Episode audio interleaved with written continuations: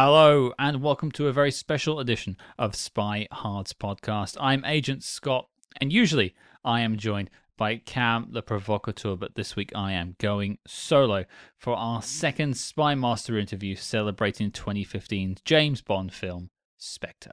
And joining me shortly on the show is Miss Jany Temime, world renowned costume designer, House of the Dragon, Black Widow, Harry Potter, Six Underground, oh, and a couple of films called Skyfall and Spectre. Now, bit of a strange one when it comes to recording this. This was done over the phone, so it's very much sort of question and answer based.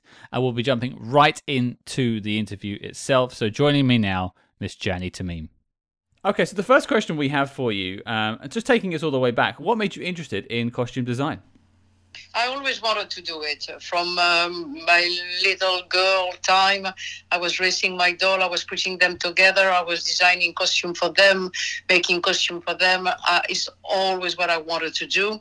And after university, I started in Elle magazine. And from fashion, I went to film and I started in costume straight away. And my dream came true.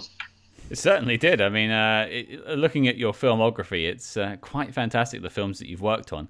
But I, I think let's uh, let's get into the James Bond of it all because you know we're, we're celebrating James Bond this week on the show.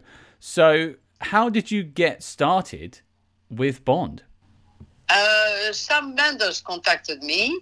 He, he wanted to work with me. He had seen my work on Harry Potter, and then we met, and then. Um, I really liked him, and I think he liked me, and then that's how I started Skyfall, which was actually a challenge because it's always difficult to take over a franchise, and I know that Sam wanted to modernize it, at least bring his input, because it is true that when we started it, we had to uh, change, we had to um, make it. Um, we, we had to give a different um, allure to um, to James Bond. We had uh, some water to make more um, to give him um, um, uh, not a human being. I mean, to give him other quality than just the action quality. He wanted to see the man behind um, the agent, and I think that reflects in the costume as well. Anyway, I, I just wanted with Danielle uh, to create um, costume where we could also see his amazing physical ability. Uh, I wanted to give him costume which were fitting uh, much more much more tight fitting, so you could see um, his incredible musculature when he was running. I wanted to give a, a sort of second skin uh, costume, not like a costume. Usually, when a man is in costume, you think when a man is in a suit, you think that he's dressed up for the office. And I wanted to create costumes, suits which were so um, elegant, but in the same time sexy and tight fitting that you, you could see the, the muscle of his legs when he was running. I just wanted to create with the help of Tom Ford, who was amazing, uh, a suit that lots of men would like to buy because it was not anymore a uniform to wear in the office, but something that you will wear to look extremely gorgeous and sexy and ready for action. What was it like working with Tom Ford in sort of creating the suits for Daniel and the way he was attired?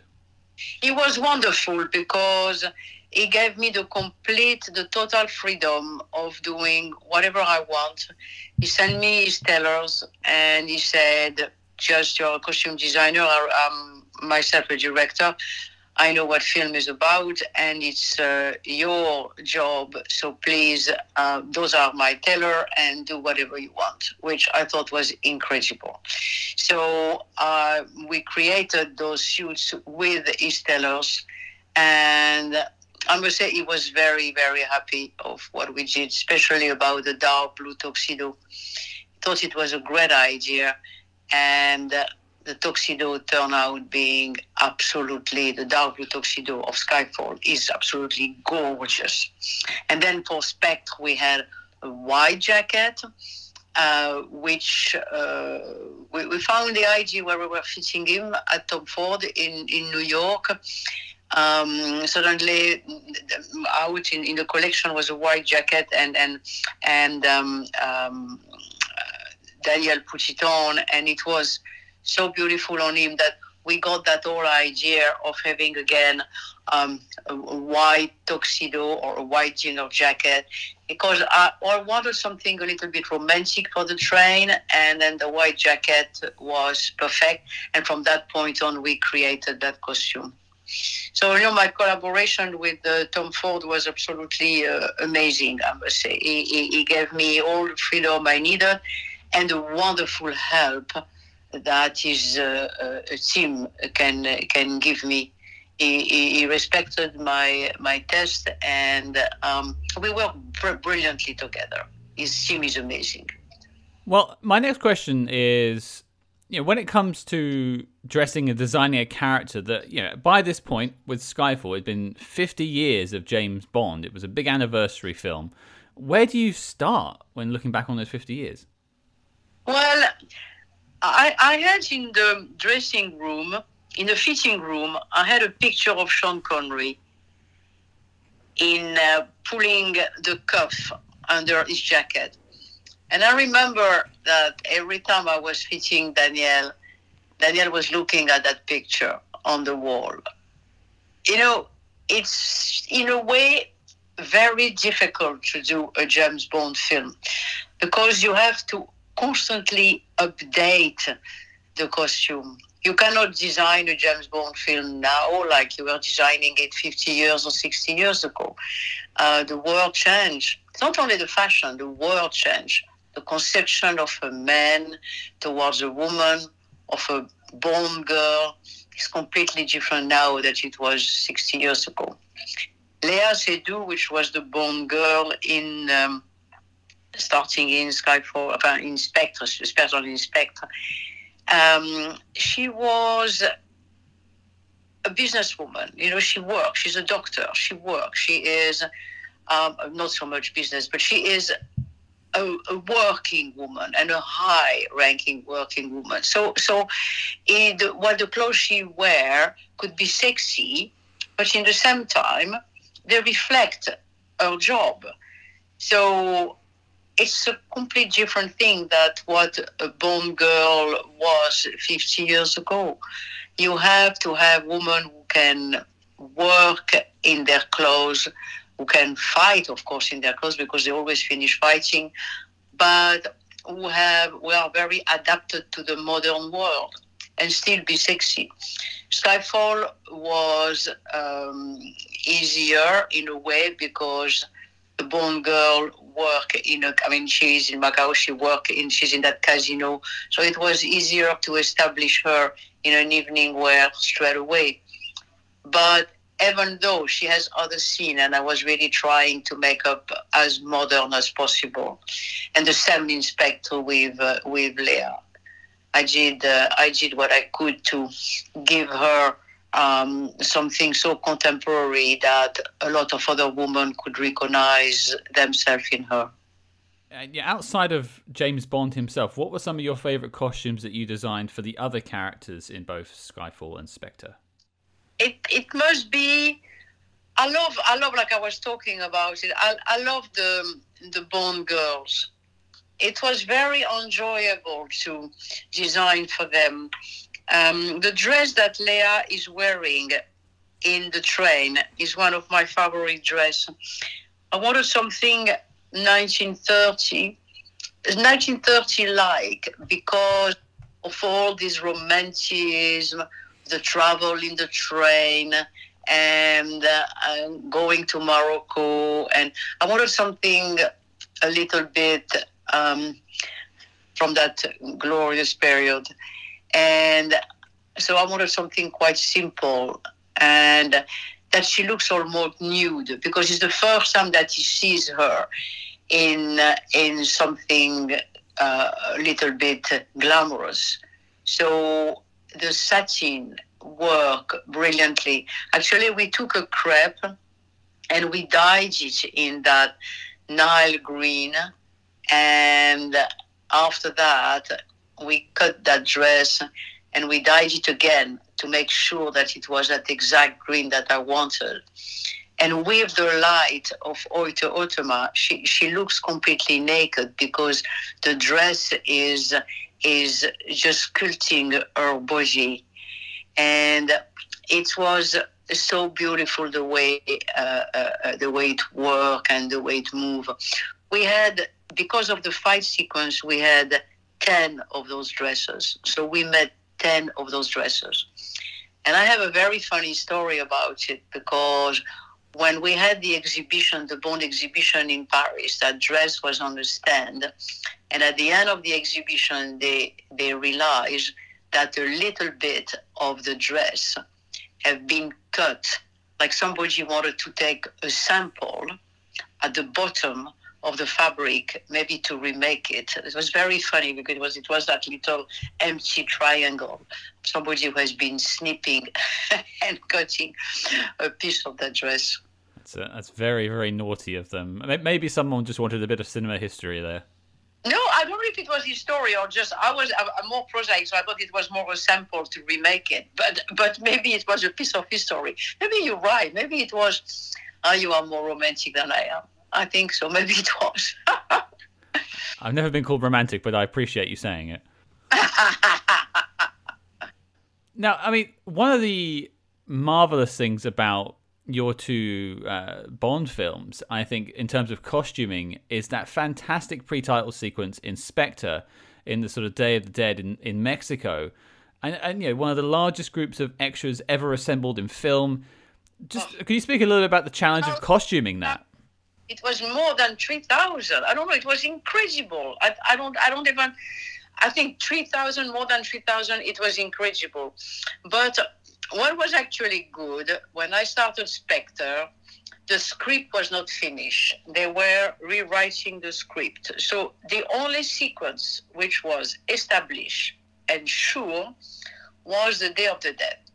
So I had, in a way, plenty of time to do it. I mean, plenty of time. Eh, when you think about film time, I had I had more time to prepare it than usually it would have been put on because I, I had to wait for the script. So went to Mexico, got of course before going to Mexico lots of documentation, so I knew exactly what I wanted. And I knew that Sam wanted to stay around the theme of death, wedding, um, that's what the story was about. So we had to choose the themes out of all the themes that you can see in the Day of the Dead. We had to choose more those themes because they were following our story. So went back to Mexico, got a team over there, wonderful people, great team, very creative people. Uh, and we started a workroom there, a workroom of maybe 200 people, and we started making those costumes. I basically decided, uh, designed 10 shapes, and all those shapes were multiplicated. Like, for instance, was a shape of a dress, and the dress exists in, in short, in long, and in order that you can mismatch and then each one of the dresses had dif- different sort of fabric. So actually with 20 design i could get 200 and from the 200 i could get again 2000 because it was quite uh, different. The most the most um, the most difficult was the breaking down because those all those costumes had to be broken down to be made old and to be made live and to give them that sort of fantasy and ghosty like um, and that was so we had maybe we had a breaking down of 50 people very creative people all coming from from the art academy in mexico. And they did that breaking down painting splashing giving color costume amazingly. Then i had another team of 25 again artists uh, making the mask all the masks were ma- made in, in, in mexico incredible because that's something that I don't know. It's so much in their culture. So I, I, really thought it was better to let them do. And they did. And they were making masks for, for six, I think, six months. Because we I started in October with them and we shot much later.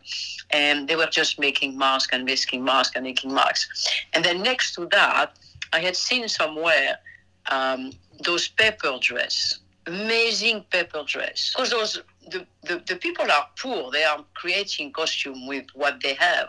And I saw a picture of those dresses in um, huge crinoline dresses, in paper napkins and in paper plates. And it was incredible. And I showed this picture to my assistant, my Mexican assistant, Anna, and I said, Anna, it would be incredible if we could make those dresses. And she said, Yes, we can.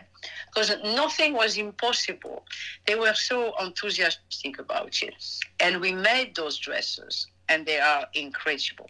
And we see them when uh, when they come down from the hotel. You know, Daniel and his uh, and his girlfriend, also beautiful actress, beautiful dress, beautiful mask, and. Uh, um, but and it was an amazing experience. I really, really enjoyed that scene. I also enjoy designing. Uh, I had two costumes for uh, for Daniel, two two sketches for him to choose. The first one is the one that you know with the long coat, which was quite gothic in a way, and the other one was with a poncho to make him really look like a Mexican man. And Daniel very, very, very uh, cleverly chose for the Gothic one.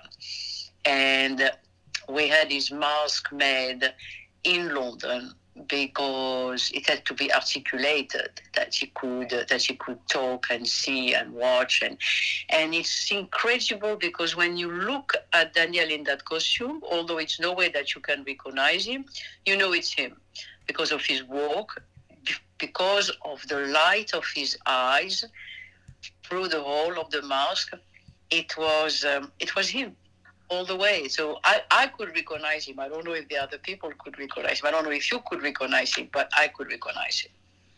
Well, it just goes to show. I mean, there's a reason why you won an award for your work on Spectre. Yeah, well, thank you. Yeah, yeah. I mean, looking back, uh, you know, you managed such a large scale uh, event there with the Spectre thing, but looking back on, say, all the way back to Doctor No, that had a, a budget of just over a, thousand pounds for its wardrobe and two people working on it. What's it like now working on these sort of large scale events? First, I cannot believe that they just had two people working on it because the crew of uh, Bond were always spectacularly big, and you never really know. And on top of that, I don't think that we we did not have in London a very big crew. We had a very big crew in Mexico because we had to make more than 3,000 costumes, and you cannot make 3,000 costumes with two people. And it was so many different departments in Mexico. You had the makers, you had the dyer, you had the mask makers, which is a complete different department. You had um, the, the the dyer, the, the the people just working making flowers. I mean, it was a very complex things. Um, working with feathers and paper is a completely different work than working with uh, than a normal tailor. So um, no, I never thought that the crew were particularly big. They are they were big because of the number of costumes we had to make. I think I think like just to dig into that just a little bit more though before we, we press on with another question. You know, the scale has obviously grown from the first Bond film to now. Uh, but also, yep. you know, looking and at the industry is also different. You cannot compare. You cannot compare the camera crew, what they were, what they are now. You cannot compare the visual effect crew. You cannot compare the cinema in. Um, you can you cannot compare the, the cinema in 2024 with the cinema in the 60s. It's a complete different industry, and costume is a part of it. So of course it changed. Well, I, I think before I, I sort of wrap us up on, on any sort of Bond questions, um, I mean, the main one I have left over, and I, and I think it, it, it's an important one to ask, is looking back on your contribution to to James Bond. I mean, Skyfall itself it still remains the largest box office for any Bond film in history, and, and that's partly to My do with your work. My favorite. Listen, let's put it that way. It's my favorite. I, I, I saw it again recently, and I thought it was brilliant. But bon, this is personal. Everybody has his favorite Bond film. Absolutely. I suppose the question I have for you is looking back on your your work and your contributions to Bond, what is the sort of favorite thing you put together for James Bond? What's the favorite thing I put together for James Bond? I think the suit that uh, Daniel is wearing. I think he never looked so good in a suit. And I think that the whole image of an English gentleman changed um, since Skyfall. Because, like I was telling you, the idea that a suit, a man's suit, is not anymore related to the city, but is related to being sexy in a suit. That was, I think, a very new idea. That men don't wear a suit just because they have to look chic, but they wear a suit because they have to look good. That's something very different, I think. That's maybe what I, I hope that it is what I brought to the James Bond series. No, I mean I, I've definitely bought more suits since Skyfall personally. Uh, so maybe maybe you've influenced uh, myself and maybe my bank account slightly. ah, oui. But you know, you better have one good suit that's 16 jeans. Huh? So, for the idea that you can put a suit, a tie, and a shirt and look amazing, I think that's a, a, new idea. That the suit is not anymore something that uh, a guy is wearing to go to the office or to look formal, to take the formality out of a suit. And that's what I did in, in Skyfall. And I hope in Spectre. I, definitely think you did, and and you know I'm sure a lot of people uh, have taken away design choices from your your contribution to the Bond films and, and influenced and implemented it into their everyday lives with their suit choices. We interrupt this program to bring you a special report.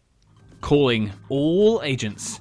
Independent podcasting, much like the spy game, requires considerable resources, whether it's research, equipment, hosting, or of course constructing a top secret volcano lair. We're putting out the call for your support. That's right. As you may know, we've activated the Spy Hards Patreon, home of our ever growing lineup of Agents in the Field episodes where we decode non spy films from your favorite spy actors and full film commentaries with more intel than a Basil Exposition briefing.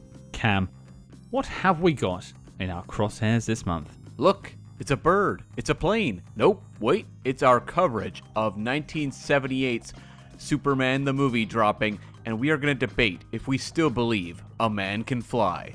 And if that sounds delicious, then become a true spy hard today and join the circus at patreon.com slash spyhards. But before this message self-destructs, Cam, resume the spy jinx.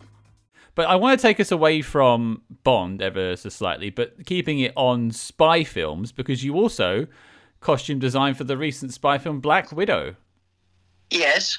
So, I mean, just a quick question with that. Uh, obviously, it's, she was leather. She was not in a suit. If it is what you want to ask. No, it wasn't quite a suit. You're quite right, but I, I suppose you know working with comic book design, um, it, obviously a completely different thing. But it, obviously there's still years worth of back catalogs to go through. So how did it go with designing the costumes for the Romanov family within Black Widow? Oh, I loved it. I loved it. It was a lot of technical research, but I loved the technicality of it. Um, I love tailoring. You know, we we put uh, between uh, the junction, the, the, those suits are made in different pieces, and between the junction of two pieces, we put a piece of elastic, of elastic fabric. So that's why they were so comfortable. Scarlett loved it. So instead of having a suit in one piece, they were different. They were a puzzle joined together with elastic film, uh, elastic uh, fabric. So it, she could move in it brilliantly. No, I, I, I loved it. I, I, I love doing uh, um, Black Widow, especially the director. The director is is is brilliant. The cast was brilliant. I mean, you know, Scarlett, Florence. We had we had great David. I mean, we had a great great cast. Uh, Rachel. I mean, in, incredible. The cast was incredible, and the whole uh, shooting was very enjoyable. And I, I love the costume. I wish I could make more because I actually love very much uh, uh, uh doing um, Marvel film doing those those characters bigger than life. Actually, every film I do, I mean, I love heroes, and every film I do with heroes, they are always larger than life. So I don't think that Black Widow was very different than Harry Potter in a way. No, you could definitely see the connective tissue between the two. I suppose the only other Black Widow question I had was uh, obviously you had years and years and years of comic book designs as reference. Did you ever look back no, on no, those? No. I didn't look at that. I didn't look at that. I never look at what other people are doing. Because if I do that, I lose my integrity. I think that when I start designing for a film, even if it is a remake, I mean, I'm not talking about Bond because I grew up with Bond, so that's something different. But when I started, like now, I, I, I just did the House of the Dragon, I didn't look at the other film. I didn't look at uh, uh, um, um, the 10 years of the other one. I, I, I, just wanted to be fresh. I need to be fresh. I need to start and being uh, and be my. That, it's, it's not only a question of integrity, it's a question of not being spoiled but by uh, the idea that other people could put in your mind, if you understand what I'm saying. No, I, I, totally get it. It makes sense. But you've uh, led me on beautifully to the next subject I wanted to bring up before I sort of wrap us up. And that is your fantastic work on House of the Dragon. Oh, thank you. Um, I mean, we've looked at spy films, but the world of fantasy films, Harry Potter, uh, House of the Dragon, obviously a TV show, but uh, other films you've done as well. What's the sort of difference in working in those two types of genres? You know, it's funny because uh, in a way, it's always the same, and in a way, it's always different. Uh, it's always the same because the research is, is, is, is the same. How can you design and make it look good and make it look different and make it look personal and in the same time respect what the director wants to tell? But uh, another way, um, they're all different because um, they are in different worlds. But like I was telling you, this world is the same is is the ability of create a reality, a fantasy will look extremely much like the reality, because the more real your characters are, and the more real the public, and the more and, and the more um, uh, lovable they will be for the public. The public wants to recognize himself in the character. Like I have to design, I had to design I designed Harry Potter in a way that every single boy could be Harry Potter. I designed a Bond girl in a way that every woman round the corner can be or think that she can be a Bond girl. And I designed Scarlett in a way that a lot of girls, a lot of women in their house will make a suit and think that they can be like that. And that's always have been my conception for heroes. That the more people can identify themselves to them and the more successful the film will be and my character will be so alive i mean absolutely. And, just i think then looking back at your fantastic work from harry potter and your fantastic work that we've seen so far on house of the dragon is there a particular costume or design that you put together that really stands out to you as one of your favorites? Well i love the baddie always. I love Daemon i love Daemon because it was he's such he's a little macho.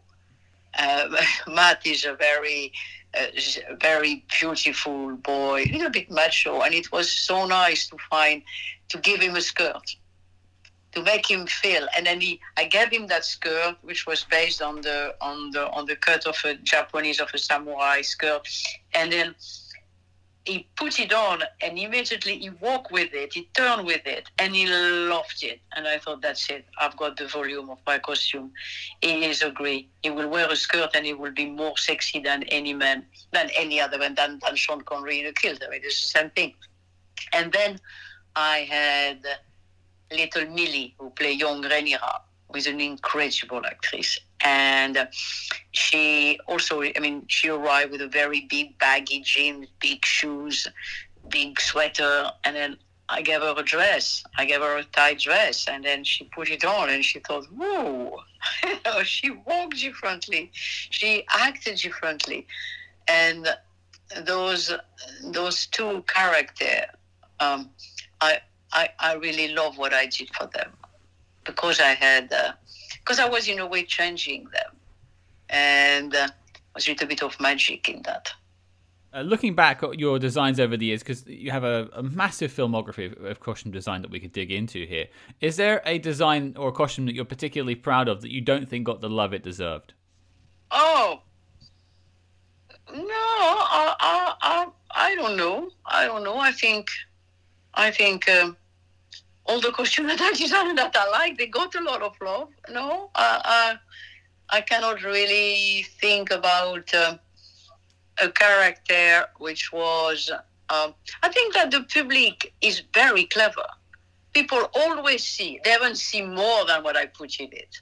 You know, I I get I get um, uh, uh, explanation about costume, and I think, oh my god, I didn't put too much in it. It just felt good, and then people analyze it and very cleverly. No, I think that in general, um, my the public loved everything I did. No, that didn't. Uh, no, I, I, cannot give you an example of that. I'm sorry. No, that's quite all right. It, hey, it, it's nice to be loved. Um, well, I think before we let you go, I have uh, one final question that everyone has that's been on the show has been asked. So I'm going to put you in the hot seat now. Jany, what is your favorite spy movie of all time? The one that I like to see again and again and again and again. Um, hmm, that's a very, very, very difficult question. It's very hard to say one film that you really love and that you want to see it again. Well, it, we're going to specify it to just spy films because that's what we talk about here on the show. I mean, you could cheat and you could use Skyfall or Spectre if you wanted to. No, well, I, then I will say it's The Prisoner of Azkaban if it has to be one of the film I did, I think I will say The Prisoner of Azkaban. I mean, Prisoner of Azkaban is probably one of my favorite Harry Potter films, but I'm going to press you one last time because I don't think I could let you go without getting the answer. If, if we're just talking about spy movies, so espionage, that sort of thing. So a spy, movie. Spy, spy movie. Um, uh, it has to be. It has to be. I mean when I think very quickly, oh my God, it's very hard. It's very it's very hard because I have I have so many. Some somebody asked me what was the twenty best film that I loved. That was easier than when you put one. Um, if it has if it has to be the the the I like Z of Costa Gavras very much. I like Gravity that I did, but for different reason. I like the Battle of Algiers because it's my youth. Actually, I, I, I really enjoy war film, you know. I realized that. Z, the Battle of Algiers. Is there a, is there a particular Bond film from over the years that was a favorite of yours? Oh, my favorite Bond, Octopussy because it's so kitsch. It's so kitsch. And Skyfall.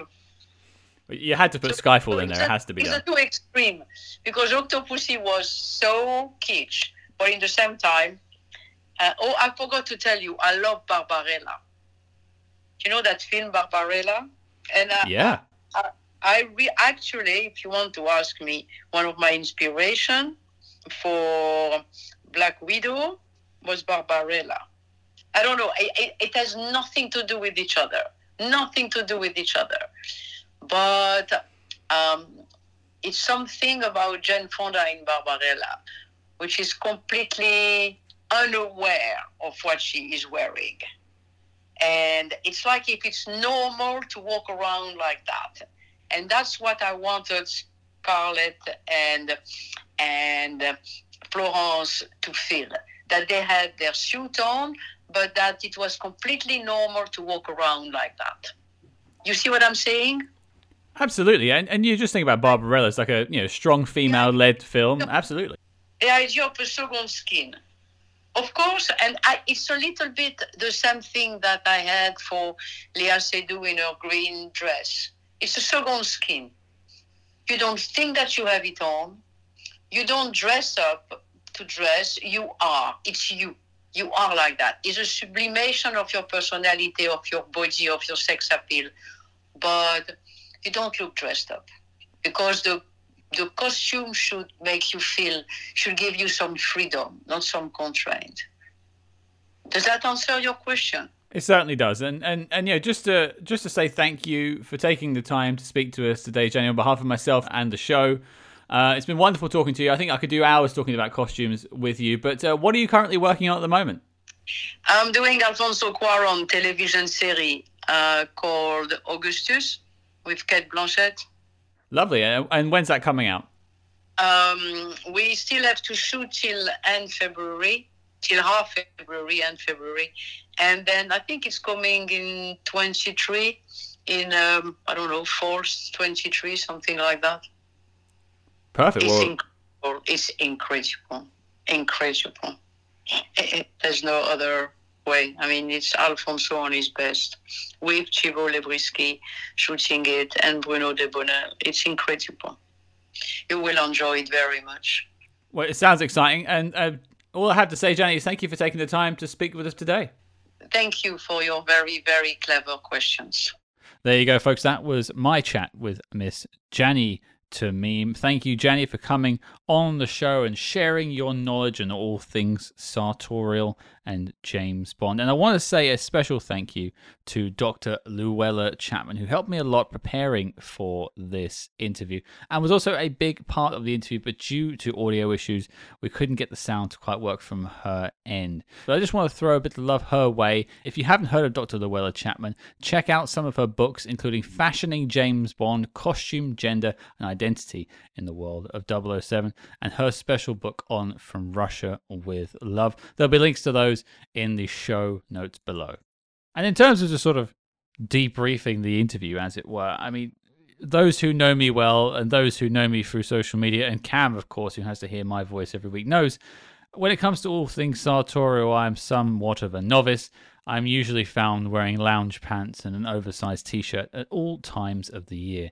But I do appreciate what goes in to these films and just hearing about the craft and the, the delicacy of which these films are tackled it just goes to show that there is a lot of tender loving care that goes into every single costume you see in the bond films especially spectre and Skyfall. I mean, things like the Day of the Dead sequence at the beginning of Spectre wouldn't be here, wouldn't look as visually arresting as they did in the film without people like Jany.